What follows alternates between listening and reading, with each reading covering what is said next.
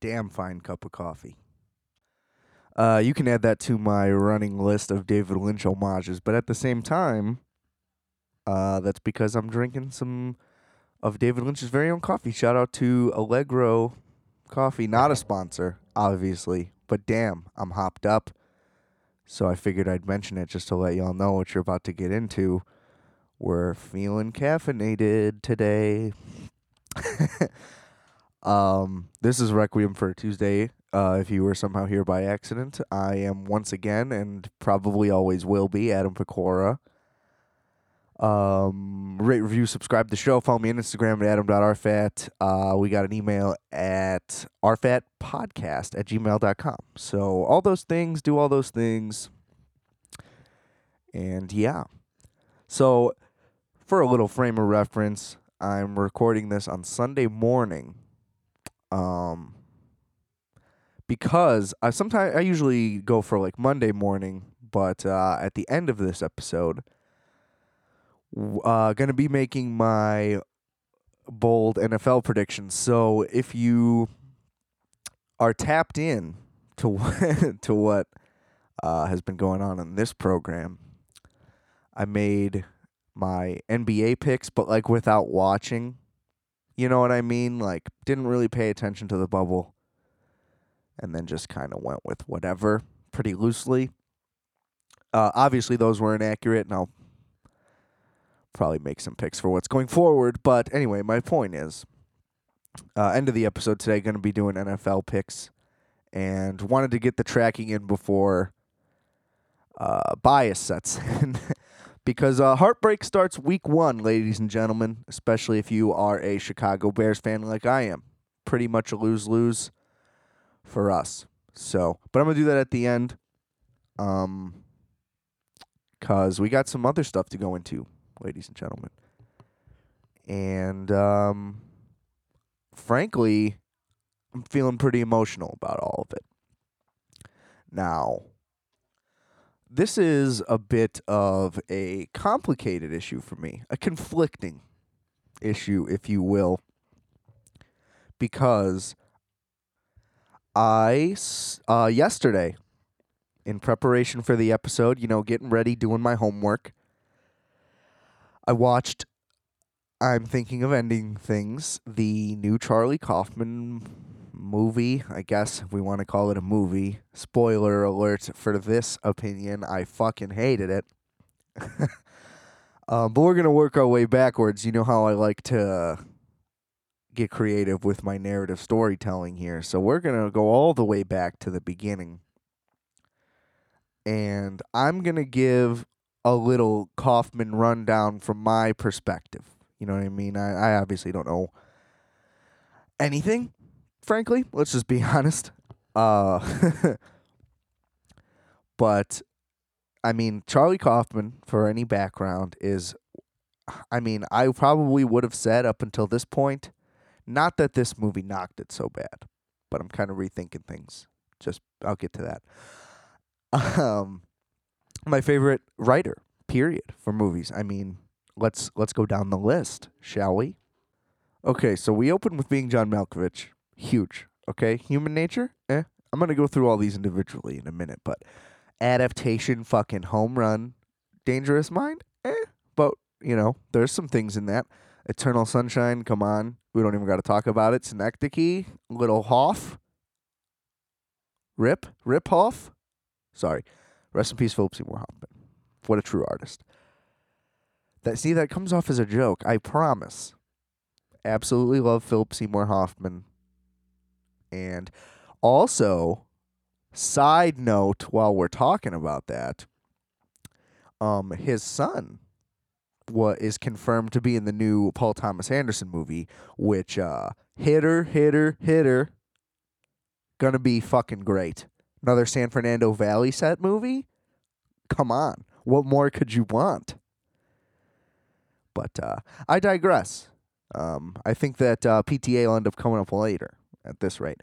Anyway, where do we leave off? So, Synecdoche, New York, big break. You know, then we go animation debut and Anomalisa. Crazy. Okay, we're going to get into that one.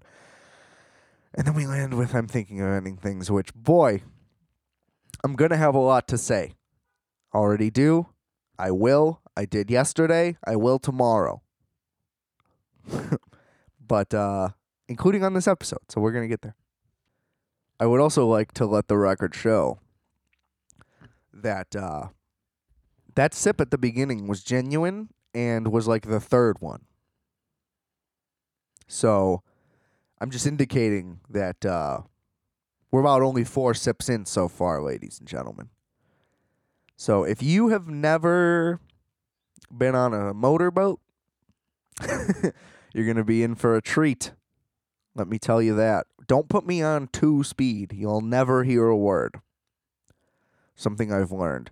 I don't even really work on 1.5. If you listen to this show on 1.5, I mean, shout out to you. You must listen to like a lot of Twista and Busta Rhymes and shit, and you're just like, fast is my mode.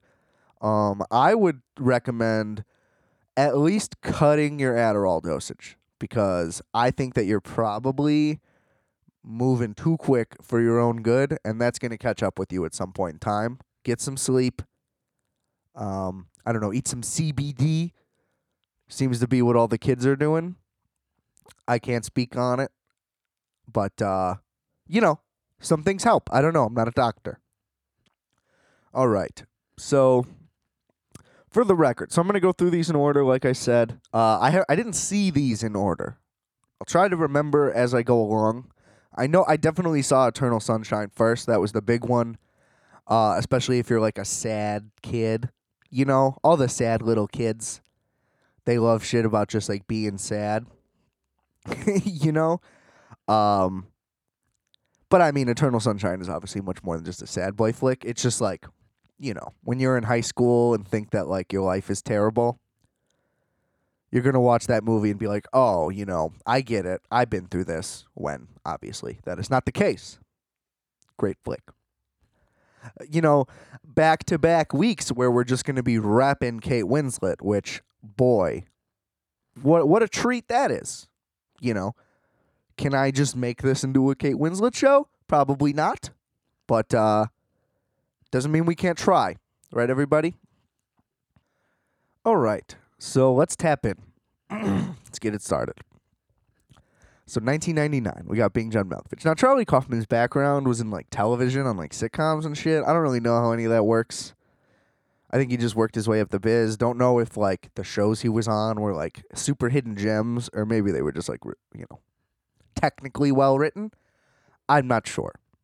But uh, frankly, the thing about Charlie Kaufman that's great is you there's not it doesn't really make sense how any of these movies got made because the premises are unlike anything you would get. Basically, this is exactly my lane. it's 100% what I'm looking for in movies is Charlie Kaufman style, David Lynch style, you know, like they, it all just like fits a pattern of things I like. If we can go meta, if we can go surreal, um in Kaufman's case combining uh probably Lynch's too, but I mean, that guy, you can't figure that guy out. Which I'm going to get into when we get when we get caught up because frankly, I'm livid. But so being John Malkovich, 99. This is when Charlie Kaufman was just a writer. And uh, I think that that is a pivotal thing. Um, I don't know if he should be directing his own movies, but we'll get to that when we get to the directorial stuff. So, being John Malkovich, 99, directed by Spike Jonze. Huge move. Spike Jonze, big skateboarding guy, music video guy. Obviously, later an Oscar winner and all that stuff. But uh, they pretty much worked exclusively for them from the beginning. It was either Spike Jonze or Michel Gondry working with Charlie Kaufman. Amazing collaborations. It went well. So, yeah. But anyway, 99. I learned about this movie through I Love the 90s, which is basically how I learned about everything I know in life. So, shout out to Michael Ian Black and company. Um, I really don't know what to say other than this movie's fucking amazing. Uh, never seen anything like it before or since, really. Uh, very specific thing. Uh, huge for John Malkovich, let's just say. Um, um, but I mean, you know, a guy works on a half floor. He's a puppeteer. He finds a portal into the mind of this actor. I, it doesn't get much better than that. Um, little Cusack not looking like himself, so that's fun. um, you gotta love Catherine Keener. She's only aged phenomenally. You know, the roles just kept getting better for her as time went on. Uh, I'm gonna say being John Malkovich aged incredibly well, especially as he has gone into more of a A-list type guy. You know, it was like a character actor thing at the time. Anyway, overall, phenomenal movie. You know, is basically just what I'm getting at. The writing is unbelievable. All the shit that happens, like you would never, ever think of this idea. It is just brilliant, and brilliant, and brilliant. I think Oscar nominated, didn't win. You know, probably some bullshit. You know, I'm gonna assume that it's just like it didn't go over well at the time. I mean, it did, but you know what I mean. Like they wanted their fucking, sh- I don't know, period piece garbage, or wait, no, 99. So that's the American Beauty year, I think. So you know that didn't age well. uh, I think if we could go back, everybody would probably pick being John Malkovich instead. Uh, but if you haven't seen Being John Malkovich, just go see it. It is unbelievable. It's nothing like you're gonna see. Still, I mean, yeah, don't know how it got made. Absolutely excited that it did. And we're gonna move on. Human Nature. Okay, not very good. Let's just be honest. Uh, it's like a comedy, I guess. Not very funny. uh, this was Michel Gondry with Kaufman. Uh, if you haven't seen it, don't. I mean, it was pretty hard to find, frankly. I had to like go through it. So I was in a big Kaufman phase. I was like, I got to see all of these flicks, despite what the reviews tell me. I'm like, come on, it's got to be pretty good. It's Kaufman. You know, come on. It's some weird thing about like a caveman who like makes it to the present, but then like ah, the scientist like wants to become an ape like with him. It's dumb. It's dumb. Uh but I mean like all Charlie Kaufman, there's like existential stuff, there's you know, weird off kilter things. Just, you know, a lot of self-reflection and all that stuff. And it gets a little weird. It's just too broad. Like the the humor in it is too broad. A lot of just body humor because of like the ape people. I barely remember it, frankly. I kind of had to like sit through it so much as just like watch it and then not like it. It, it was pretty rough at points. So that's definitely a skippable. But I mean, it's pretty much aces the rest of the way. So this is just like a little blip until now, obviously. But we're going to, you know, we're swinging back. We're getting there.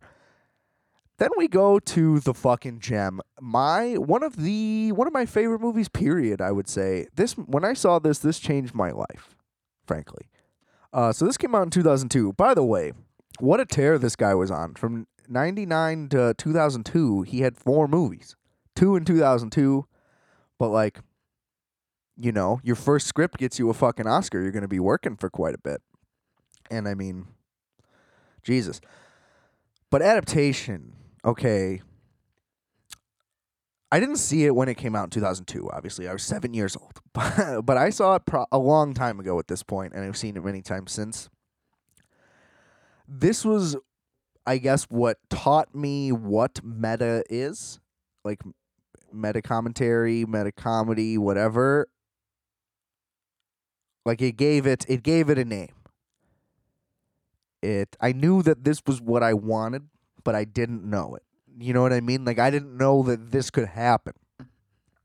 And it really hasn't up to this point, but like the movie is basically a gonzo journalistic adaptation of a novel because so the plot of the movie is about Charlie Kaufman trying to adapt this book into a novel. But the movie itself is the adaptation of the novel. So it's like him writing about him doing the movie in real life.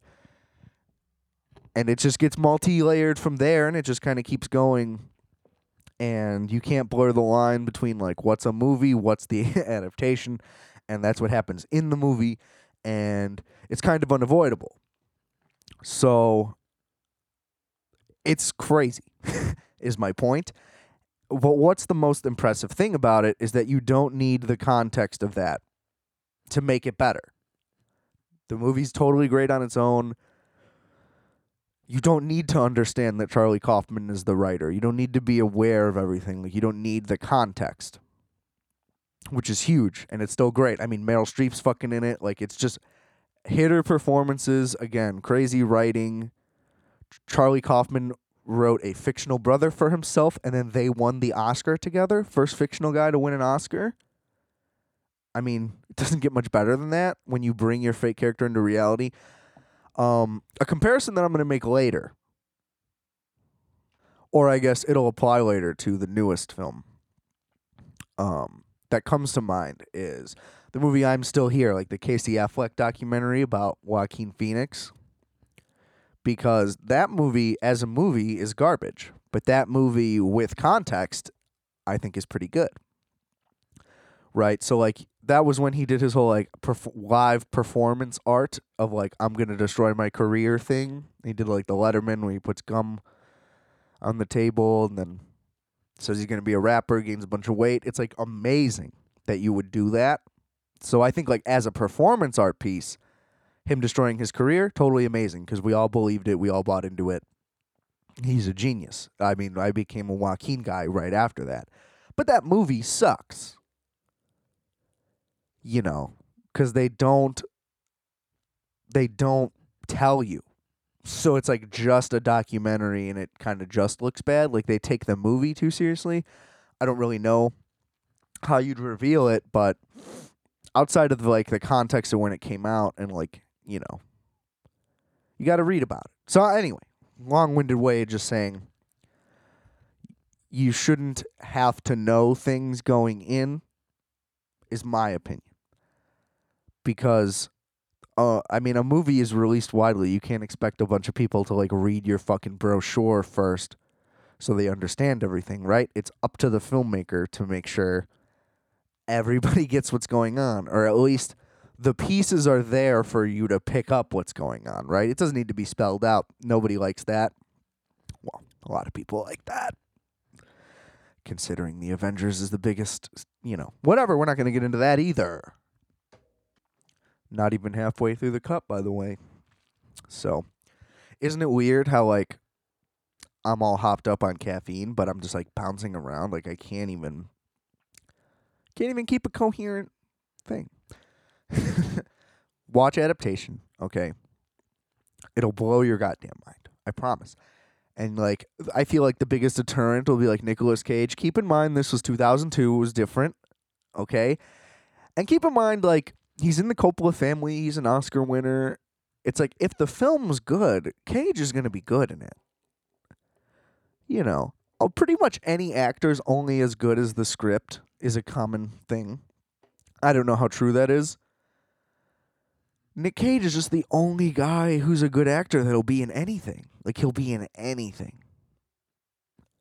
So it's like if if like Quentin Tarantino got Nicolas Cage, sure it would be great. Nicolas Cage was great and Wild at Heart. You know, that was pre-Oscar. Barely, but you know what I mean? Like he, he has his moments. He would have been amazing as Superman. We don't even need to get into Superman Lives right now because what a dream that would have been. Look that up if you haven't seen it. There's a movie about it also. Phenomenal.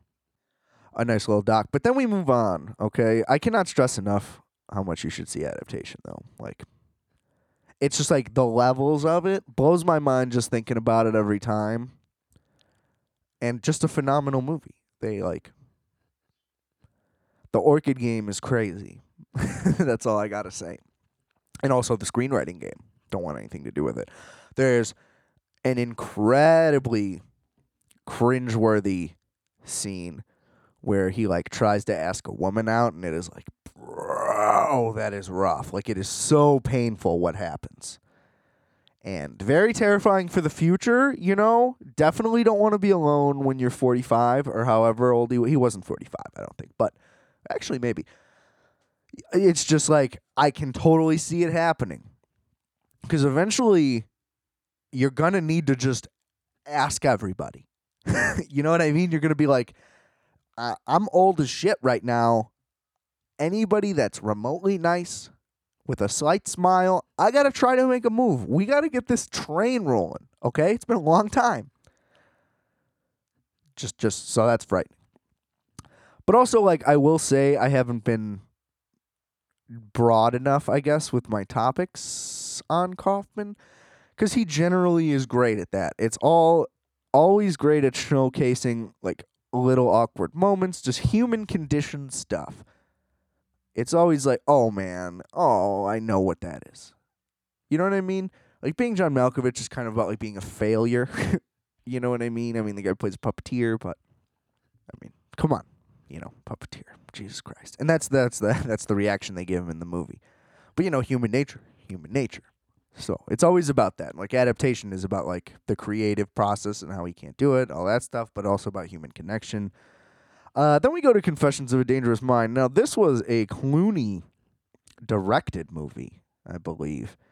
And apparently he took the script and like fucked it all up, which is insane. Like, why even hire this guy to do it? Unless he wrote the movie first and then Clooney became attached. I don't really know the whole story. Uh, but like it's fine. I mean, I, I love Sam Rockwell. Ever since Charlie's Angels, let's be honest, that's that's what drew me in. Um, and I mean, Drew Barrymore's in Confessions too, so I don't know if they were just like filming those back to back. They came out like the same year, I think. So that's exciting. But yeah, apparently the script was dramatically changed, which makes sense as to why the movie isn't that great. Uh, but interesting story. I mean, the host of the Gong Show claimed to be a CIA agent, and they kind of try to depict that as if it's real, but you can't really tell because we don't really know still, which is kind of annoying. When things like this happen, I just want to say, like government, you know, if there's some dude who says he was CIA, just just just put a press release out. Say if it was true or not, and just be honest. What's the difference? You know, like at this point, why don't we just admit whether or not that happened? I would like to know. Because now we got this movie, we got the book. We're just going to assume it's true. I kind of believed it, frankly. Wouldn't that be sick? If, like, your favorite silly game show host was just, like, fucking a CIA operative just taking people out in Prague on a Tuesday, comes back. What's behind door number three? A fucking pistol. Bam. Uh, but that's that's definitely a skippable one. So I would say skip confessions, skip human nature, just because you're not you're not missing anything, and you're not really getting the essence of what like his films are. They have they have a fantasy, almost sci-fi element to them. I feel like when he's at his peak, okay, this is the point that's going to be really important for I'm thinking of ending things. If you look at being John Malkovich, I guess I wouldn't call it sci-fi so much as fantasy because like there's no explanation as to what happens and why. Um, but it's definitely rooted. It's definitely rooted. Rooted. Vin Diesel is deep in my brain. That's what that means. So that's a problem. Uh, but it's definitely rooted in that realm. You know what I mean? Like some type of fantastical thing that couldn't really happen. Um, human nature, same thing. It's about like a caveman who goes whatever. Um, adaptation, I guess not so much, but I mean, given that it's supposed to be based on a nonfiction book, definitely goes way off the rails and pretty extreme with it, and goes into a lot of like just things within Charlie Kaufman's head, and like I don't know. Since since that one's more about like the creative process, it's a little bit different, but I would still put it in the same realm. Like there's definitely a surrealist element. I guess that that's one of the two things or both, right? It's going to either be dreamlike. I guess that's a better way to put it or just a straight up like fantastical thing. Um, I hesitate on Dreamlike just because I know like Michel Gondry has that movie about sleeping and that's also like Lynch's thing. So it's just like I don't want to root all surrealism and just lump it into the category of it's dreamlike. Um, because I also don't think that that's necessarily like a direct thing that Kaufman's going for like every time. Whereas David Lynch seems to be pretty fascinated by all that, and rightfully so. and they could not be more different. But I'm again, I'm going to get to that comparison. So we move on to Eternal Sunshine. Also hits the same thing, sci-fi, fantasy, but also showing a dreamlike thing. You know, it takes place in people's heads. So there's all that, the surrealist element. Like you don't really know what's going on, what's real at any time. It jumps around timelines. Um, this was also I saw this movie first, absolutely. Like I said, probably shortly after it came out. You know, like whenever it hit cable. After, because it was definitely on like HBO or something like that. Probably saw it around that time. And I mean, to this day, the best Jim Carrey performance. It's not even close. And we're just like, bro, would you just make more dramas? It, I just don't get it. Like, we go back to Sandler in Uncut Gems. Just do it. I mean, I'm sorry. You're so good. It's like, why are you intentionally just making shit? I get you're probably having a good time, you know? But why can't you do like four for you and then like one for us? Because it's weird too. Like in Sandler's case, the one for us is the indie movie. You know, all the movies for Sandler are the mainstream ones. Those are the ones we don't want to see. It's fucking backwards. I'm sorry. I just rewatched The Wedding Singer. I'm just in a big Sandler mode. It's like, God, this guy's great. you know, somebody get this guy a good fucking movie to be in. Insane. Absolutely insane. But yeah, Jim Carrey, fucking amazing. I mean, early Ruffalo, you know, young Elijah Wood. I think this was already after Lord of the Rings. But whatever. Doesn't matter. Just all stars across the board. Kate Winslet, unbelievable. Did she win an Oscar for this movie? I'm gonna have to look. Because if not, it's like the, the Academy's just fucking pathetic. Yeah, because uh, that was the million dollar baby year, so that's bullshit. Everyone else in the category, I don't even know. I don't even know. So, come on. Bullshit. Like, definitely not memorable, is what I'm saying. Not that I don't know the extras, but you know what I mean? Like, Kaufman getting no love. However, he did get the screenplay award for this one, so pretty sick. But I mean, if you haven't seen Eternal Sunshine, come on. Two lovers try to erase each other from each other's minds, and then they try to save each other from just, I guess, Jim Carrey's character's mind. But none of the more can be said. It's just fucking amazing. You don't really know what's going on at any time. The reveal is good. Keeps you guessing the whole time. And that's what a good Kaufman movie does. I mean, you, they're not predictable by any stretch of the imagination. If you think you know where it's going, you don't. I mean, I it's one of those movies where you kind of wish you could go back and watch it for the first time again just to experience that realization of what's happening, but great movie. I mean, Kirsten Dunst is in it. Dunst? During the Spider-Man era? Like just hitters across the board. Uh I would think I would say that in like all encompassing it's probably the most like well rounded because like I don't think that there's a part that I don't want to see in this movie. Like you look forward to every single part.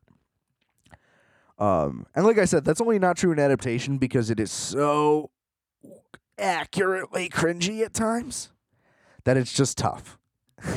it's just tough to watch a truly lonely man be truly lonely. I can't handle it. It's just like I don't want to do that. so that's just a personal thing. And here's where we get into the tough the tough stretch, I would say. Well, I think that this is where the argument comes in that there's a tough stretch, right? So we hit Synecdoche, New York. Great name, very clever. Again, Philip Seymour. One of, I mean, one of the best actors I've ever seen. Have you seen Along Came Polly? Doesn't get much better than that. But seriously, love Philip Seymour Hoffman. I don't know who was better. Frankly, like that's a tough call to say like who who was better than him. Joaquin maybe at this point. He's maybe gotten there. But I think after the master, like that's when they hit each other on the same level. But I mean, Philip Seymour Hoffman just every time just hitters. He was unbelievable in this. Carried the whole movie. Obviously, it's about his character. Uh, if you don't know what this is, this one was like way more under the radar. This was his directorial debut. So, what I'm getting at is that I don't think he's a good director. I don't think he should direct his own movies. I think that if Synecdoche, New York was directed by either Spike Jonze or Michel Gondry, or someone new if he wanted to start another collab thing, I think it would have been better. I think that this lacked all the visually interesting things that would have happened. And I think that that remained true when I'm thinking of ending things. Again, we'll get there. Because boy, oh boy, do I have a lot to say. I'm just buttering y'all up. You hear this? This is good radio. You know what I mean? After the break, we're talking Cubs. First place. We're not talking Cubs, don't worry. Uh, but Synecdoche, New York is ba- Philip Seymour Hoffman's character gets like a genius grant for his like artistic ability, whatever. So basically, he wants to make an experimental theater project that is just like New York City in reality. So the sets become more and more extravagant to the point where they're just like full on cities, and then it's like the play is within the play, and then there's like it it just bec- the play itself becomes so meta that like everyone is playing everyone playing everyone, and it just like doubles, doubles, doubles, and it's it's basically this guy wants to work on it so bad that like his entire life passes by. So I'm sure some metaphor for how Charlie Kaufman is diving into these scripts and neglecting his family. but uh, the illusion is like the passage of time keeps happening, and then a bunch of shit goes down in between, and then they kind of reveal it through the plot, which I or through the dialogue, which I don't like. Like it's lazy.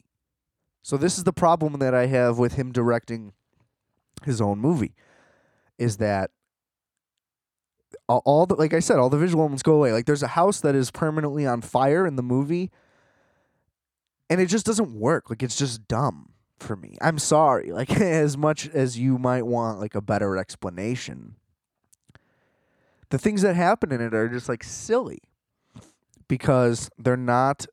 There's no visual element in the storytelling. It's just like he literally just films exactly what he wrote. And I think that I think he's better suited having a director take his work and do things with it. Now, maybe Synecdoche, New York would have been exactly the same. It's hard to say, but I don't think it worked. I mean, Roger Ebert loved it. He thinks he thought it was like the best movie of the decade. But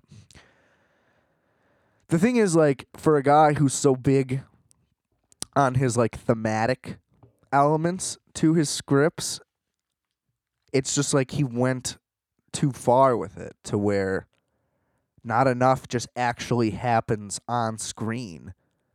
There's too much subtext going on where it's like, oh, I have to analyze all of it. I'm not really into that. You know, there's a weird thing where I don't know, stuff keeps happening with like his daughter that doesn't make any sense. So you just got to watch it. For I don't want to give anything away because it still is good, it still is interesting, but I would definitely put this on bottom tier. Kaufman, you know, I'll put this with Human Nature and Confessions, but it's like the best of the B team. You know what I mean? It's like about to get called up. I would call Synecdoche the sixth man of the Kaufman movies. Um, um, even though it's probably like the fourth or fifth best, you know, he just doesn't have that many. So that metaphor doesn't work out as great. um, but yeah, it's it's it's odd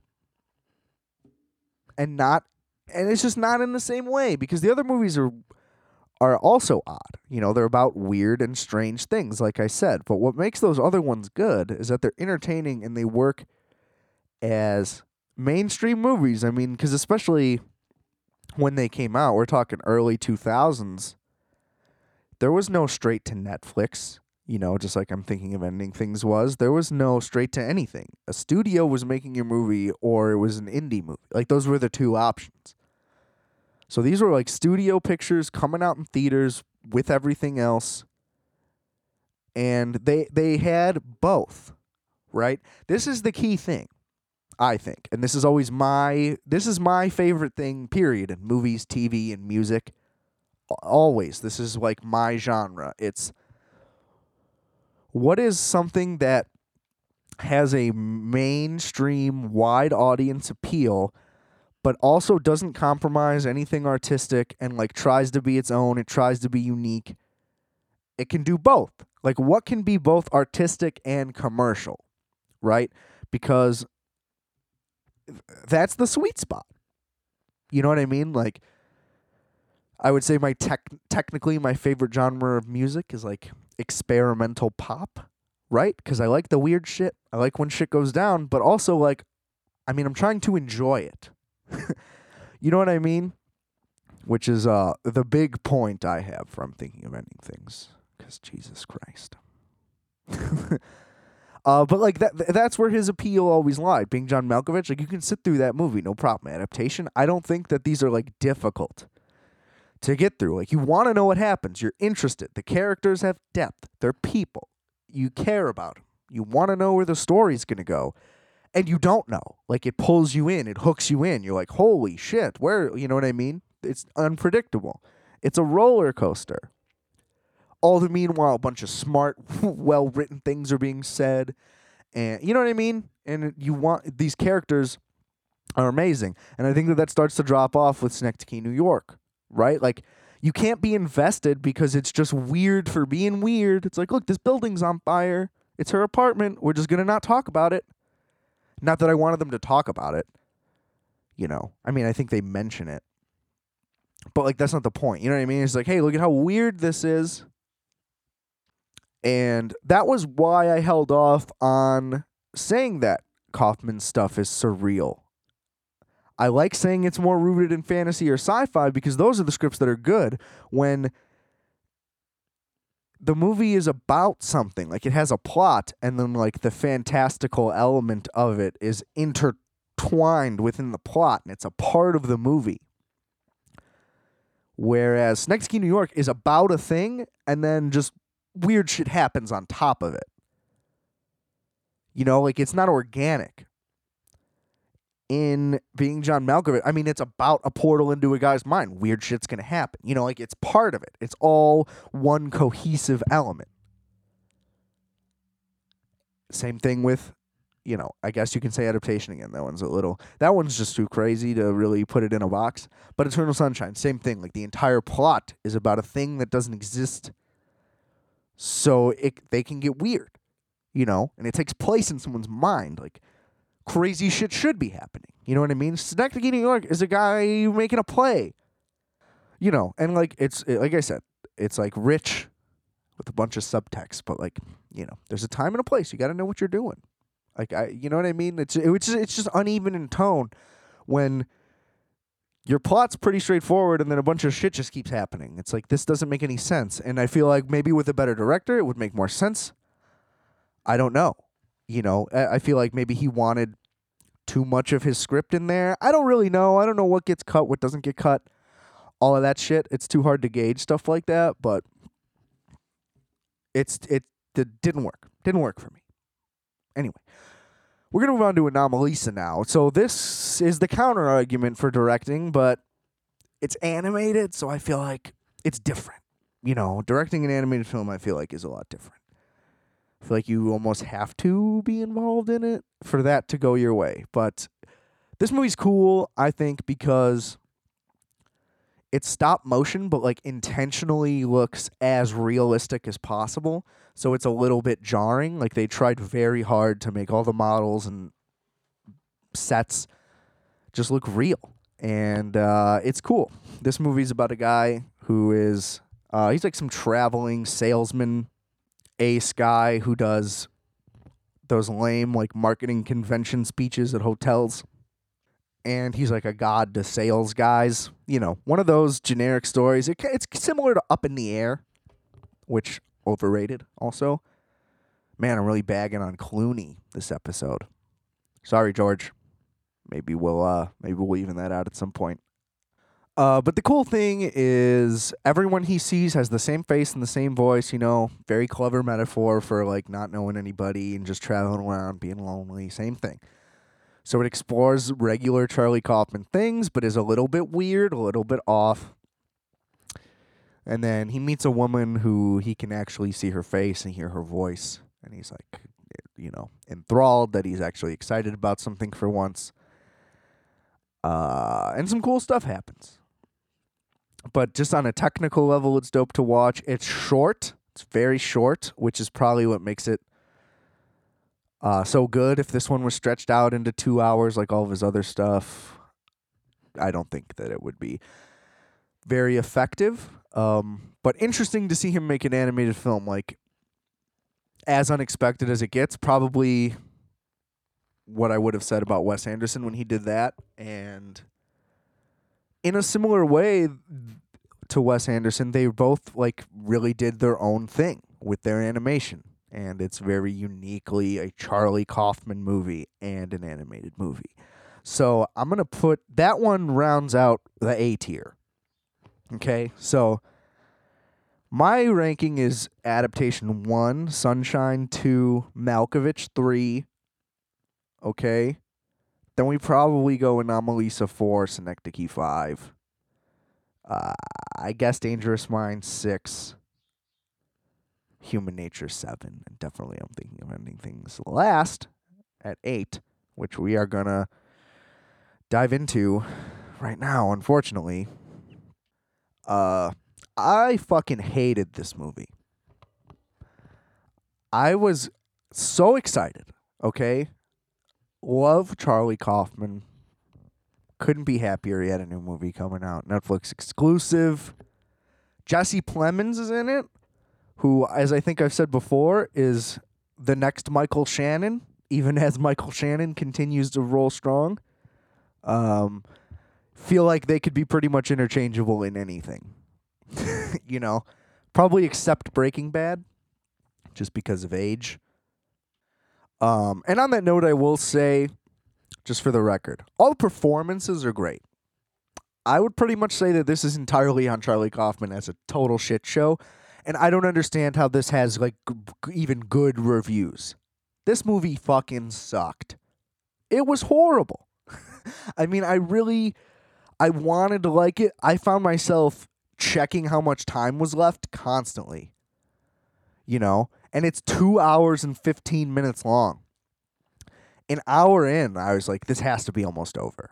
And I almost shut it off. And then you know, I looked up the summary of the plot and I found out that things changed a little bit right after the point I was at. Shouldn't have kept going. I just kept saying, like, maybe this will get better. Maybe it'll pivot. And it just didn't. And it's like, I wanted to like it. I didn't know anything about it going in. And that's probably the worst thing that's true. Um, without context, like I had to. So this movie's based on a novel. With no context of knowing what the novel is about, this movie is completely unredeemable as far as I'm concerned. It makes no goddamn sense. And I, I think that he was just up his own ass this whole time, which you would think was true the whole time. I mean, he literally threw himself into his own screenplay for adaptation and says that that's a thing you shouldn't do in the movie. You know? Could not be more clear about how, like, that is technically incorrect. This is just like, my guess is he's just like, I know how to write scripts better than anybody. Look at how good this script is. You know what I mean? It's like a writer's fucking wet dream, probably. Like, look at all look at all the things I packed into this that you have to analyze. No. Th- this is where the surrealism thing comes into the thing. it comes into the conversation for me because what the fuck? He shouldn't be doing surrealist things. That's the point. Like anytime I've mentioned that it's surreal, like with Synecdoche, it doesn't work because he just throws it on the top. It's like not a part of it. Basically, just for I'm just gonna fucking say it. The book is about a couple who goes to see the boyfriend's parents. The girlfriend wants to break up with the guy. Uh, didn't want came so came on the trip reluctantly. She's like, "Fuck it, we'll go on this. I'll break up with him after." They just go see his parents. Okay, and the big reveal is that it's like a big twist. Okay, but the whole thing is like unnerving. It's like a psychological thriller. This movie is fucking boring. There's no thriller elements to it. Like it kind of gets there. It like hints at like this might be like a horror movie. It kind of has like a Get Out vibe or like uh I don't know that M Night Shyamalan movie where like the parents get replaced. Just like a thing like that. You go to the house, things are uneasy. It seems like it might be a trap. You know, they like hint that maybe this girl's in trouble. Like maybe. But then they like retract it and just go away. And it's just like, nope, actually, this is just weird. Isn't this weird? It's like, yeah, it is, but it doesn't make any sense. Like they they don't commit to anything and it's basically Charlie Kaufman like saw this or read this book and saw it as his way to just throw in a bunch of speeches about existential stuff and shout out to writers he likes or hey, I'm going to make fun of intellectuals.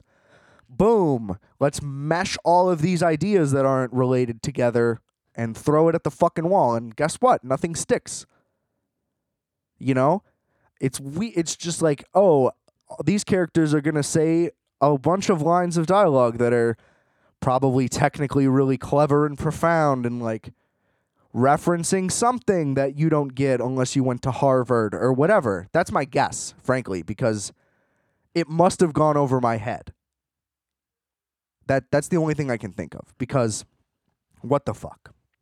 I mean, constantly they'll they'll just a character will say one thing and then the other character will respond with a completely disjointed and unrelated thing. And it doesn't land as oh this is weird. It's just like no this just sucks. This just isn't good. It's just two people it's just people saying random things to each other. You know? And they try to make it seem like oh this the the female character doesn't have a real thing of reality because oh all the little details keep changing but like it's not in like a subtle way it's not in an eerie way you don't feel any of it happen. It just happens because i don't think he has the command as a director. Like it just doesn't showcase what it's trying to be. There are no i don't know unless i'm just impervious to thrillers now which i don't think is true uh just fucking nonsense. It was just fucking nonsense. It reminded me of like Southland Tales, if you've ever seen that. Just a fucking shit show. It's just a bunch of nonsense happening back and forth. And everybody's like, oh, look at how deep. It's not. I'm sorry. And if it is, then I'm sorry. you know what I mean? Like, either way. It's just like so disappointing it, it reminded me of also like Us, like Jordan Peele's Us. I thought that was fucking horrible too. The thing is, like, it's cool if like you're like, okay, I'm gonna write a bunch of really deep things into this movie. Here are my themes. Check out all these themes I have. It's like, yeah, great themes, buddy. The movie still has to be good. You know what I mean? Your entire movie can't be good based on, again, like context. You know what I mean? Like, oh, if I read a bunch of articles and then piece the plot of the book together, and maybe if I read the book, then maybe I can get this. It's like, no, no, no, no, no. The point is, like, is this good? Like, when I watch it, am I entertained? It's just like, yeah, you want to be weird, you want to be deep. I still want to have to, I still want to like the movie. You know? Whereas it's just, like the parents are just weird and creepy and not in a horror way. You know what I mean? Like they're literally just like weird. It's just like, here, look at these off kilter people being like annoying. Frankly, it's like everybody in the movie is just like annoyed with each other or talking in a weird voice or yelling or rambling. Nobody's ever interesting. They never give you a reason to care about anybody because nothing real ever happens. And I don't know. It's all just nonsense. And he and it doesn't go for it full throttle either. So that was where the Lynch comparisons come from. It's like amateur hour in comparison, right? David Lynch also only has 8 movies. But over the course of like 40 years, you can't just like swing dick and all of a sudden here's your surreal movie. It's like, no, no, no, no, no. You have to believe in this stuff. You can't just chuck shit in and pepper it on top. Has to be, like I said, it has to be in the story. Nothing in the story is inherently like anything else in the movie. Because also, like, the the main part of this movie, it's supposed to be like, oh, here's a big existential crisis, but it's just people rambling a bunch of nonsense disjointedly. Again, uh, I've repeated myself like four times. That's all I'm going to say. It's frustrating. It's frustrating because Charlie, I mean, my expectations were through the roof, and I, I could not be more bummed out. I don't understand the critical thing with this. How, how did people think this was good? You know, it's either you just have to rep Kaufman, maybe you don't want to look dumb. But come on, what a what, what a sad attempt at whatever this was supposed to be. It was fucking nonsense. Okay? And then you read the summary of what the book's about and it's like, "Oh, well that would have been better."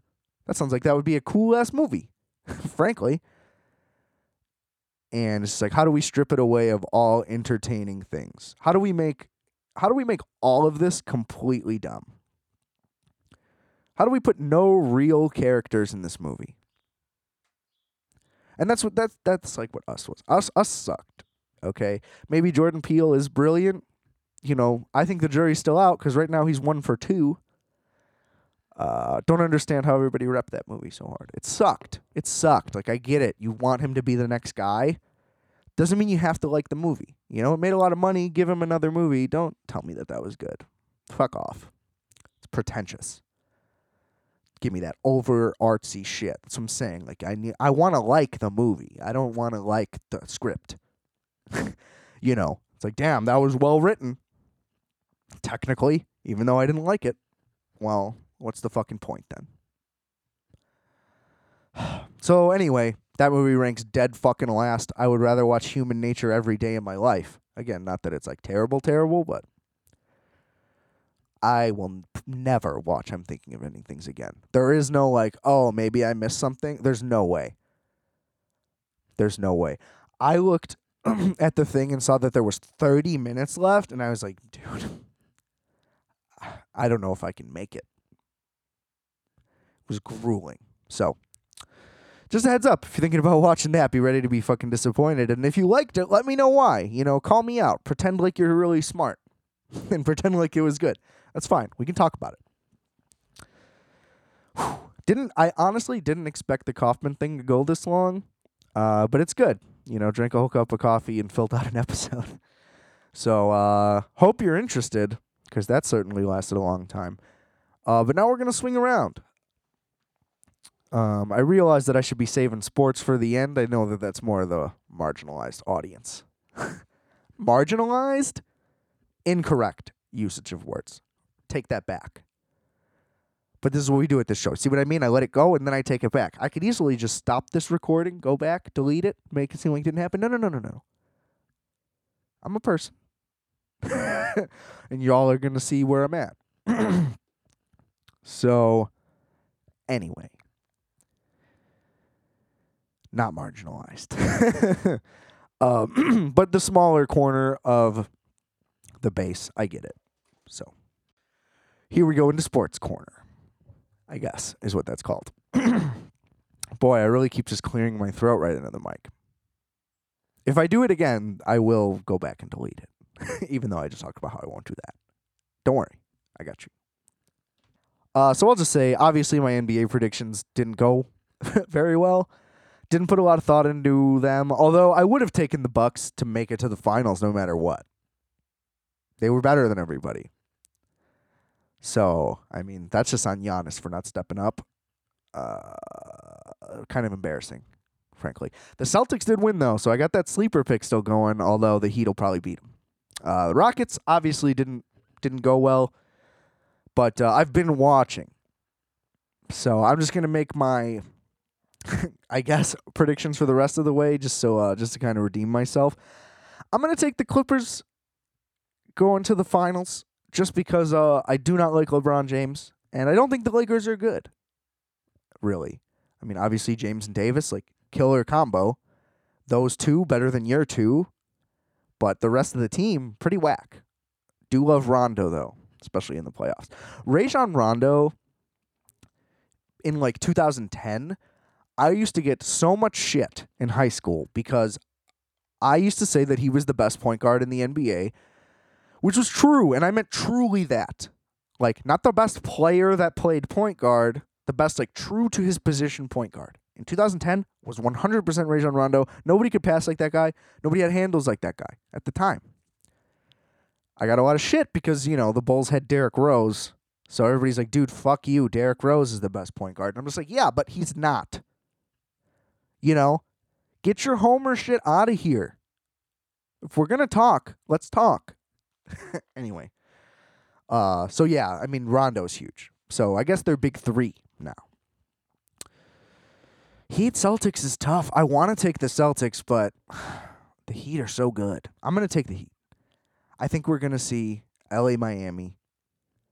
And I hope Jimmy Butler takes him fucking down, cause still rep Butler, even though he left. God, being a Chicago fan is pretty tough. Because right now, what do we have? We have the Cubs and the Sox both in first place in the ghetto baseball season that doesn't matter. You know? We got Trubisky starting, and it's like either way, again, it's a lose lose. The the best case scenario is that we go 3 and 0, Trubisky plays like shit the whole time, then in game 4 he plays so bad that he finally costs us a game. Like he almost costs us a game every time, but we somehow get bailed out, right? We start at 3 and 0 and it's like, "Jesus, how is he playing?" And it's like, "Yeah, but they're 3 and 0." Right? So you kind of can't argue it. Then he just really shits the bed game 4 and then we're like, "All right, Foles is going the rest of the way." Boom. Or, you know, we go like six and two, and then that happens, or maybe he gets hurt. I don't want him to get hurt though. You know, I don't want to predict a scenario where a guy gets hurt. That's never cool. Uh, and I've slowly realized just how weird it is, how much we normalize that. That it's like, oh, his ACL, he's out. It's like, can you imagine the pain that man must be going through? And uh, it's just like, yeah, he broke his elbow. He'll be out for two weeks. Like, he broke his elbow. That sounds terrible. anyway, so that, that that's my slightly bold NBA prediction. It's not bold at all. There's only fucking gonna be four teams left. Watch the Clippers lose to the Nuggets. Hasn't even hasn't even gone on yet. Um so yeah, anyway, the reason why I pointed out at the beginning that I was recording this on Sunday morning is because obviously the NFL season starts today. I was gonna record tomorrow and do this.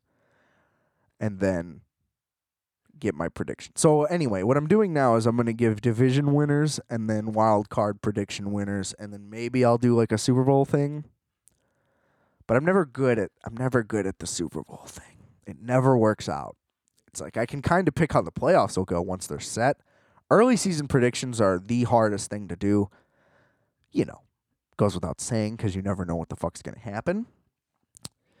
Um, and I wanted to do it on Monday because that I thought that would be interesting to watch week one, and then I could react and overreact on all of my picks. But I didn't want it to affect my decision making.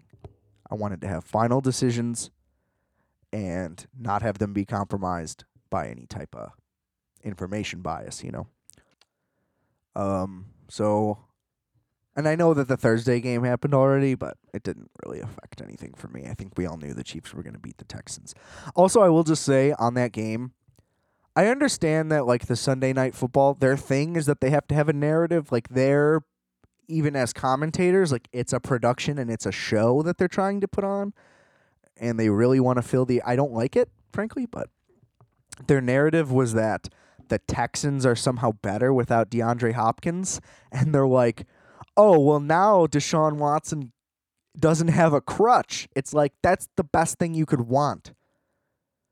You know, like they're trying to make it seem like they're the Rockets and now the floor's opened up that they got rid of Clint Capela. It's like football doesn't work like that. You want a guy to attract a lot of attention, then that's what opens it up for other people. So I don't know where they thought that that narrative would make sense. Did Bill O'Brien like tip them off and say, "Oh no, it makes a lot of sense. This is what we're doing." You're not better without the third best receiver in the NFL, arguably the best, you know, whatever. I just said third. It's just what came out.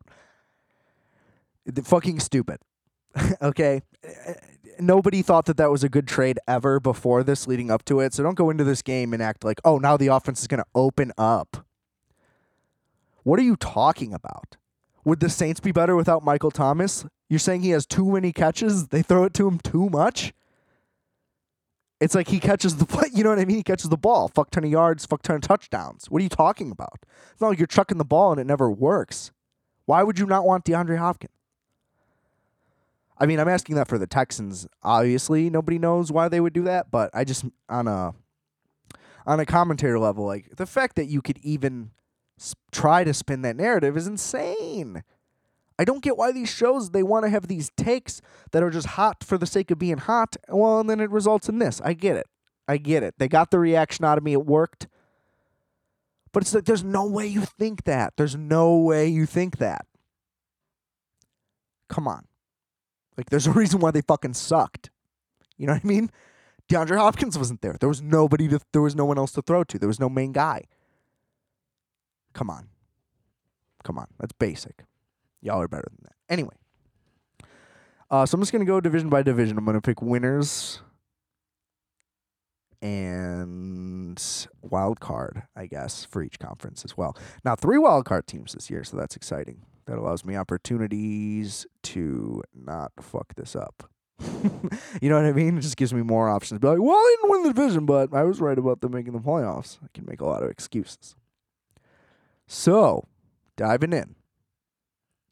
Let's start with the AFC East. I'm just going to go in order of the standings. Uh, so I'm going to pick the Bills to win. I mean, come on. They're going to make the jump, I think. And the, the thing is that I'm picking New England as a wild card team. Okay? I don't understand the narrative that they're like going to suck this year. They improved at quarterback for their team, at least. Let's just be honest. They went 12 and 4. Everybody wants to act like because the second half wasn't good. The record was still 12 and 4. It's not the end of the world. And I get it. You want to it's the Patriots. Higher standards, you want to act like everything's a bigger deal. It's not a big deal. it's really not. For, you know, Brady just didn't fit in the offense anymore. The skill position guys just weren't ready. Maybe they're still not. I don't know. But come on. the defense is still going to be great. Yeah, they had the opt outs. You're trying to tell me that they're not going to be. They always fill in the holes. It's just insane to discount it now. I just think the Bills might win 12, 13 games themselves. Patriots might lose a couple more. You know, they're going to win 10, 11 games. Get the fuck out of here. 9 and 7 is probably their floor as far as I'm concerned. 8 and 8. But come on. Stop with that nonsense. And you know, if if they finally have a losing season, then so what? Frankly, the fact that they have won 12 games every year for 20 fucking years, it's like let them have one anyway. Not that people are saying it would be crazy if they had a bad season, but I'd be fine with it either way. I just I don't see how this team is like bad now. It just doesn't make sense. Yeah, they lost to the Dolphins. They've lost to the Dolphins before. It's not that crazy. I get that that team wasn't that good. So what? You know, some you lose games. you know, they only went undefeated once and then they still lost. You know, you always lose to somebody. It's just how it works. So everybody relax on that. Now I want to be bold and say that the Bengals are going to make it when I look at the AFC North. Uh, Baltimore's going to win the division. Everybody picking Pittsburgh. Like, oh, look at my clever idea. No, come on. The Ravens are going to win 12 games at least. Again, it's just on that alone. Uh, Steelers will make the playoffs. Mm, do I have them picked? Yeah, I do. There's three slots. Uh, next division, Tennessee. How does nobody think that they're gonna make the leap? They made it to the title game, and everybody's like, "Yeah, they're gonna go eight and eight. Are you out of your fucking mind? they're gonna go up. Plus, they got Jadeveon Clowney now. I think that they win 11, 12 games. Like, I think them and the Bills are gonna be like, "Oh, we're elite teams now, at least for a year. Who knows about longevity?" The Colts are gonna suck. I don't know how anybody's picking the Colts. Why would you pick? Why would you bring Philip Rivers in? You're ruining all the continuity you had with Brissett all year. He only started to play poorly once he got hurt, and he just never got better. That's not that's not on him. And Vinatieri was missing all those kicks. They should have made the playoffs even as is. And I, you know what I mean? I don't see what an aging Phil Rivers does. Because then, if your goal is to win, you're not going to get a high enough draft pick to get a new, hot young quarterback. So what? You're just going to go back to Brissett? It's like, why even bring in another guy? Doesn't make sense. So I think that that's going to fuck them up. And plus, I mean, T.Y. Hilton's never going to last a year. Uh, I have Houston as a wild card team because I think Deshaun Watson is elite enough that he's just one of those guys. He brings his team to the playoffs. That's how it's going to be, I think, going forward. Um, he's got the extension now. Like he's not on a rookie deal, so you can't act like he's a young quarterback. He's getting paid big money. You got to bring your team to the playoffs every year, or at least close. You know what I mean? Elite guys make it just about every year. So I think that they're a wild card team. Because again, like, yeah, they lose DeAndre Hopkins. They're still to move the ball. It's not like their offense is terrible. Now, hopefully, Will, Fur- Will Fuller can stay healthy, but that seems unlikely.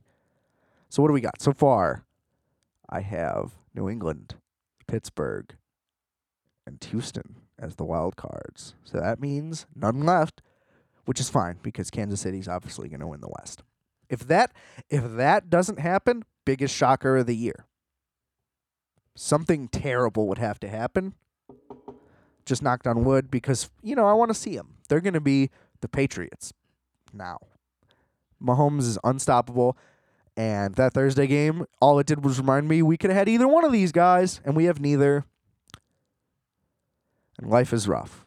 You know what I mean? It's like football season's back. Oh, Bears fans, be depressed. You could have had either one of these guys, and you don't. Imagine if Mitchell Trubisky was on the Texans in that game. There's not. It doesn't even. It stays thirty-one-seven. I don't know if it even if there even is a seven. That might just be a shutout. Horrendous. I'll never get over it. I'll never get over it. Like unless we win a Super Bowl in the next amount of years, next two years, three years, with him or without him. You know what I mean? If the moves all even out to where we still end up winning a title somehow, I'll forgive it. But that's not going to happen, and it's very upsetting. Moving on to the NFC. See, I feel like I kind of know what I'm talking about in football. I prepared. you know what I mean? I pay attention. NBA picks were rough.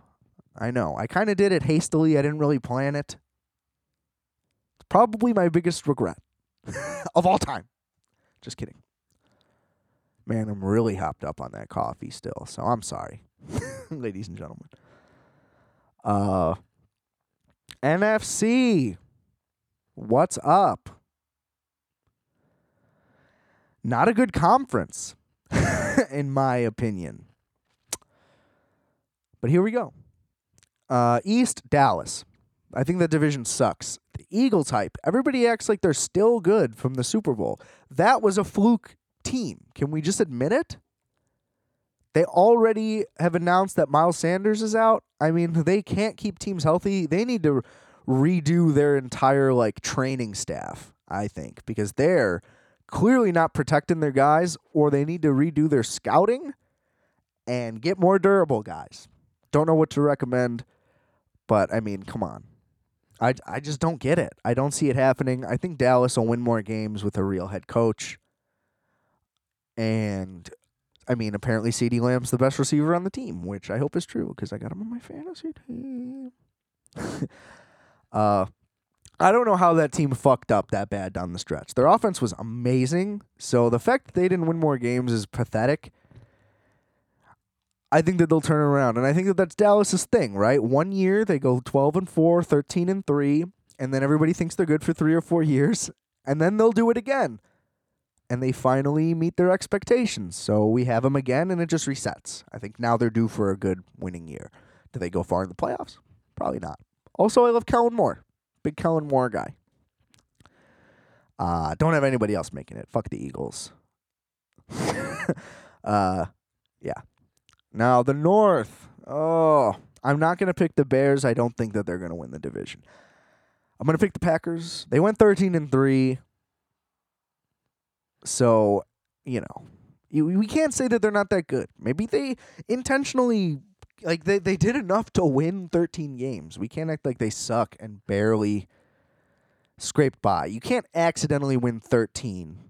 You know what I mean? Like maybe they were supposed to only win 10 based on talent, but like you can't be like a 6-win team and end up winning 13. So like they're good. You know? And trust me, as a guy who's watched Aaron Rodgers tear us the fuck up every year, he still got it. He weirdly no longer sets his feet to throw ever. I noticed this well, you know, just a couple times I watched him last year, including the playoffs. Every single throw, he throws like his shoulders are square, but his feet are just forward. He like he has a normal stance, but then when he goes to throw it, it's like he's literally just like standing still and he throws like flat footed every time. It's like, we get it, man. You're talented, but there's a reason why you're sailing all these balls, dude, if you would just keep your form. So maybe his knee was messed up last year. Like maybe that lingered. I don't know. Uh but they may be even he may be even better. Their their whole thing about like we need receivers. I mean, yes, who doesn't? Like you always want more weapons, but just having Davante Adams steps your shit up. It's like having DeAndre Hopkins. You know what I mean? Like you got an elite guy. Stop complaining. Partially. Uh, the inverse of that is on the Bears. I feel so bad for Allen Robinson. He might technically be the best receiver in the NFL. The fact that he had a thousand yards last season when the offense was fucking abysmal, they couldn't do anything. Uh, if you don't remember, there was a point where Matt Nagy just took a knee to kick a field goal because he's like they we couldn't throw because they knew it, so we couldn't run it because they knew we weren't gonna throw. It's like, yeah, man, it's called situational football. You have to beat the other team. So, but just that much of a lack of confidence. I still have the Bears as a wild card team. That is a homer pick. Won't deny it. The defense is unbelievably good. Like the offense was so bad that that's like a three win offense. And we won eight games. That defense is unbelievable. I think we get a little bit more of a turnover bump because we went crazy two years ago. That season will haunt my brain, like the way the Safdie brothers talked about the Knicks when they had Carmelo and they were good for a moment. The Bears season 12 and 4 two years ago is going to haunt me, just like the Bulls when they had 62 wins. It's just like we were right there. The defense is good. I think they'll get some turnovers back. Okay, so they're wild card one for me. Next division, I have New Orleans and Tampa Bay making it. I don't know who's going to win. I'm going to pick New Orleans just because, you know, that's the team that's been around. Tampa Bay's going to be good. They're going to be good. Brady wouldn't have gone. They're going to make the playoffs. Do they do well? I don't know. It's going to be hard to see. I don't know. I, I'm interested to see if they're going to shift the offense to be a little more Brady suitable, a little less Arians heavy. We'll see. They they have the running backs too that they can just run it 30 times, 40 times a game if they really wanted to. So I mean, the balance could be there. Very interested to see. They're easily the most interesting team going into the year.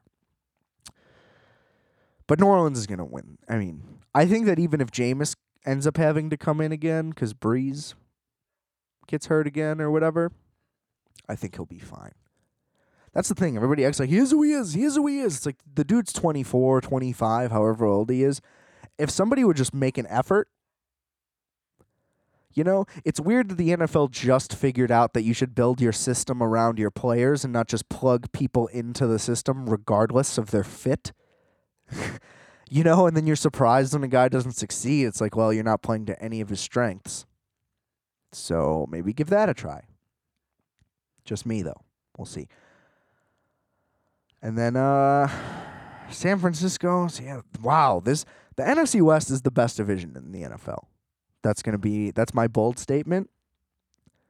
Um but I mean top to bottom they're all capable of winning the division, I think.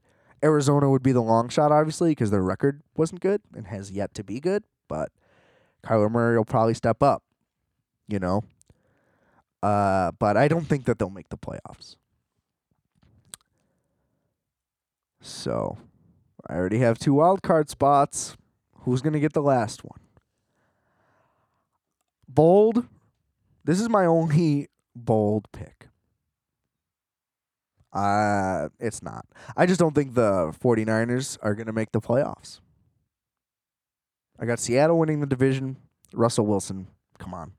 Uh, DK Metcalf was unbelievable as a rookie, only going to improve, you know. I, I just got him, and I got the Rams coming back for a wild card. I don't know if it's a hard knocks bias. Should learn that you should never deal with that. Speaking which, didn't even mention the Chargers. Fuck them, you know. uh, yeah, I just think the Super Bowl drop off. That's like always a thing. The Rams themselves didn't make the playoffs after losing in the Super Bowl. I don't think the Niners should have been thirteen and three. And the fact that everybody was just like, the Niners are going to win, the Niners are going to win, all of a sudden, everybody just forgets that like playoff experience matters. And like you have to make it, lose, go back the next year, and then you have a shot. That's what happened with Seattle when they first had their come up. It's what happens with every team. You know what I mean? Like you have to be good first. Then you can win. Very rarely are you going to be able to just walk right in. You know? It's like I guess like the like in basketball, the Clippers you could kind of say that, but like Kawhi's done it, so it's different. You know, the Lakers haven't done it either, but LeBron's done it, so it makes sense. But nobody's like the Celtics are gonna do it. No, it's like they're a year away. Now they easily might, you know what I mean, but it's not something you can easily predict in that regard. So I, I that, that's just my thing. I never understood. Like I was like I'm picking the Chiefs just because, well, Patrick Mahomes but they were in the AFC title game last year and they lost, which means their next step is to go one step further. The Niners, first year out of nowhere, Jimmy G, like first time even being in the playoffs. You know, I do think that the narrative that they don't trust him, so they only threw 10 balls or whatever, six, eight, however few. It's just like, why wouldn't you do that? if you could. If you could run it 40 times for 300 yards and never need to throw it, that sounds like a really, really safe and awesome game plan. You know, like it's not about stats, it's about winning. You know, I don't know. Is he an elite? Elite? No, but uh, I'll take him over what we got. You know what I mean? Especially because he's the hometown hero, Jimmy G. Jimmy G. But yeah, so I think that they're going to miss the playoffs. They probably won't, but I just don't have any more wild card spots because I picked the Bears. I used my own bias to cut the NFC champions out of the playoffs completely because I do think the Rams will make it back. Uh, so those are my NFL spots. There we go. we'll see how that goes might not go well. But uh, kickoffs in a couple hours. Gonna have to go get myself at least a 12 pack of beer to last the day. And football season's back. It's the best shit ever. Best time of the year. Fall's about to start. You know, keep wearing your mask because shit's about to hit the fan in that regard. But as long as the season keeps churning, Sunday, Monday, Thursday, every day's the best day of the week during football season which isn't true. But God, I love Sundays. Uh, not as much as I love Tuesdays, though. So we'll leave it at that. Thanks for listening, everybody. Please rate, review, subscribe. Follow me on Instagram at adam.rfat. Link in bio takes you all the cool stuff. Uh, send us some email. What do you got? What thoughts you got? Yell at me about how dumb all my opinions just were today rfatpodcast at gmail.com. And we're going to bounce. before we do, just remember I are fat, you are fat, we are fat. Calculator, everybody.